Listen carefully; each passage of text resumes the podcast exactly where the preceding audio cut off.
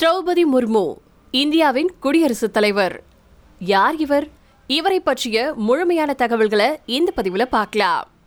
திரௌபதி முர்மு அப்படிங்கிற பழங்குடி இன பெண் இந்தியாவின் மிக உயர்ந்த அரசியலமைப்பு பதவியில அமரக்கூடும். அவருடைய பதவி காலம் இந்தியாவின் ஒதுக்கப்பட்ட பழங்குடியின மக்களுக்கு உதவும் அப்படின்னு பல பேரும் நம்புறாங்க. பதினஞ்சாவது குடியரசுத் தலைவரை தேர்ந்தெடுப்பதற்காக இந்தியாவின் நாடாளுமன்ற மற்றும் சட்டமன்ற உறுப்பினர்கள் சுமாரா நாலாயிரத்தி எட்நூறு பேர் வாக்களிச்சாங்க.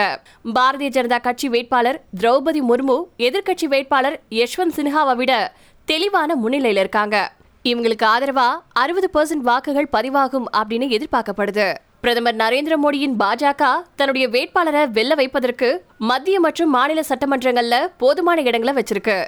சில மாநில சட்டசபைகள்ல மத்த பிராந்திய கட்சிகளின் ஆதரவையும் முர்மு பெறுவாங்க அப்படின்னு அரசியல் ஆய்வாளர்கள் மதிப்பிட்டிருக்காங்க. இந்திய அரசியலமைப்பு குடியரசுத் தலைவரை கௌரவமான அரசு தலைவரா ஆக்குது. அதே சமயம் அனைத்து உண்மையான அதிகாரங்களையும் பிரதமர் மற்றும் அமைச்சர்கள் குழுவுக்கு அதாவது மக்களால் தேர்ந்தெடுக்கப்பட்ட பிரதிநிதிகளுக்கு வழங்குது. முர்முவின் நீண்ட கால அரசியல் வாழ்க்கை.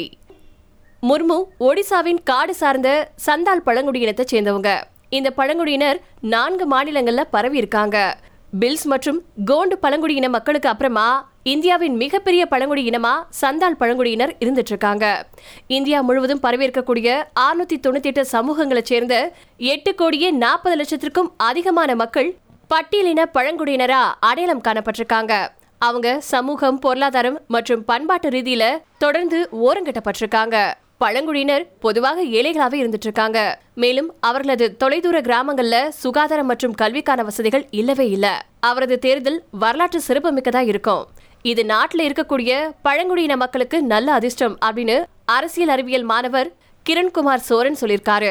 முர்மு ஒடிசா மாநில அரசியல்ல நுழையறதுக்கு முன்னாடி ஒரு ஆசிரியரா தான் தன்னுடைய பணியை தொடங்கியிருக்காங்க. ரெண்டாயிரம் மற்றும் ரெண்டாயிரத்தி ஒன்பதாவது ஆண்டுகள்ல பாஜக சார்பில் ரெண்டு முறை சட்டமன்ற உறுப்பினரா இருந்திருக்காங்க. ரெண்டாயிரத்தி பதினஞ்சுல கிழக்கு மாநிலமான ஜார்க்கண்டின் முதல் பெண் ஆளுநரா முர்மு நியமிக்கப்பட்டிருக்காங்க. ஜூலை ரெண்டாயிரத்தி இருபத்தி ஒன்னு வரைக்கும் அந்த பதவியில இருந்திருக்காங்க.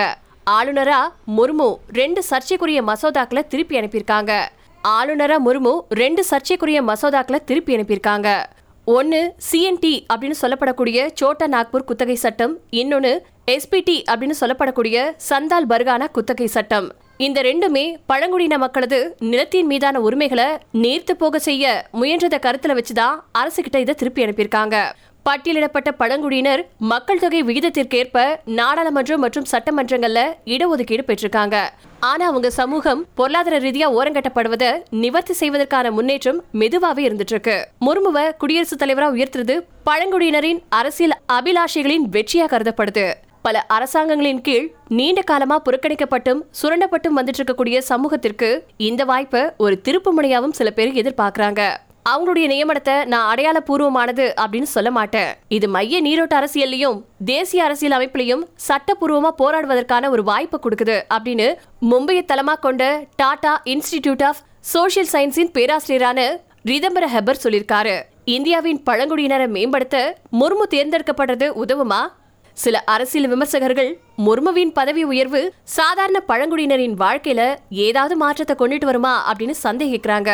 கடந்த காலத்துல ஒதுக்கப்பட்ட மற்றும் சிறுபான்மை பின்னணியிலிருந்து வந்த முந்தைய குடியரசுத் தலைவர்கள் அவங்களுடைய சமூகத்தவரின் கவலைகளை அரிதாவே வெளிப்படுத்தினாங்க.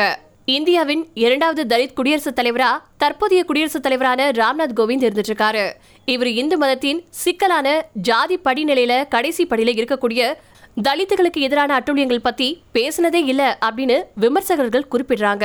ரெண்டாயிரத்தி இருபத்தி ஒன்னாவது வருஷத்துல மட்டும் தலித்துகளுக்கு எதிரான ஐம்பதாயிரத்தி இருநூத்தி தொண்ணூத்தி ஒரு குற்றங்கள் வெவ்வேறு மாநிலங்கள்ல பதிவு செய்யப்பட்டிருக்கு அப்படின்னு அரசாங்க புள்ளி விவரங்கள் தெரிவிக்குது. இதே மாதிரி முன்னாள் குடியரசுத் தலைவரான பிரதீபா பாட்டில் ஒரு பெண் அப்படிங்கறதுனால இந்தியாவில் பெண்களுடைய வாழ்க்கை மேம்படல அப்படிங்கறத விமர்சகர்கள் குறிப்பிட்டு சொல்லியிருக்காங்க. ஒதுக்கப்பட்ட சமூகத்திலிருந்து ஒரு தலைவரை உயர்த்துறது அப்படிங்கிறது முழு சமூகமும் பயனடையும் அப்படின்னு அர்த்தம் கிடையாது அப்படின்னு சந்தால் கவிஞரும் புதுடெல்லி ஜாமியா மில்லியா இஸ்லாமிய பல்கலைக்கழகத்தின் இணை பேராசிரியருமான ஐவி இமோஜின் ஹன்ஸ்டாக் சொல்லியிருக்காரு. இந்தியாவின் பழங்குடியின மக்களின் வரலாறு அவர் மூலமா பொது பார்வைக்கு வரக்கூடும் அப்படிங்கறத மட்டுமே நான் நம்பக்கூடிய ஒரு விஷயம். பதவியில இருக்கும்போது அவருக்கு அதிகாரம் இல்லைனாலும் குடியரசுத் தலைவர் பதவியை பெறுவதன் மூலமா அவர் பழங்குடி மக்களின் மாற்றத்திற்கான கிரியா ஊக்கியா இருக்க முடியும் அப்படின்னு ஹன்ஸ்டாக் சொல்லியிருக்காரு. ஆனா முர்முவின் பதவியானது நீண்ட காலமா எதிர்பார்க்கப்பட்ட பழங்குடியின உறுப்பினர்களை குடியரசுத் தலைவர் பதவிக்கு கொண்டுட்டு வரதை குறிக்கும் அப்படின்னு பல பேர் நம்புறாங்க. அவரது தேர்தல் ஒரு தாக்கத்தை ஏற்படுத்தும். மைய நீரோட்ட இந்தியாவில் பங்கேற்காத மற்றும் புறக்கணிக்கப்பட்ட ஒரு சமூகத்தின் நம்பிக்கையை அவங்க நிரூபிக்க முடியும் அப்படின்னு ஜார்க்கண்டின் பள்ளி ஆசிரியரான சுரேஷ் முர்மு தெரிவிச்சிருக்காரு.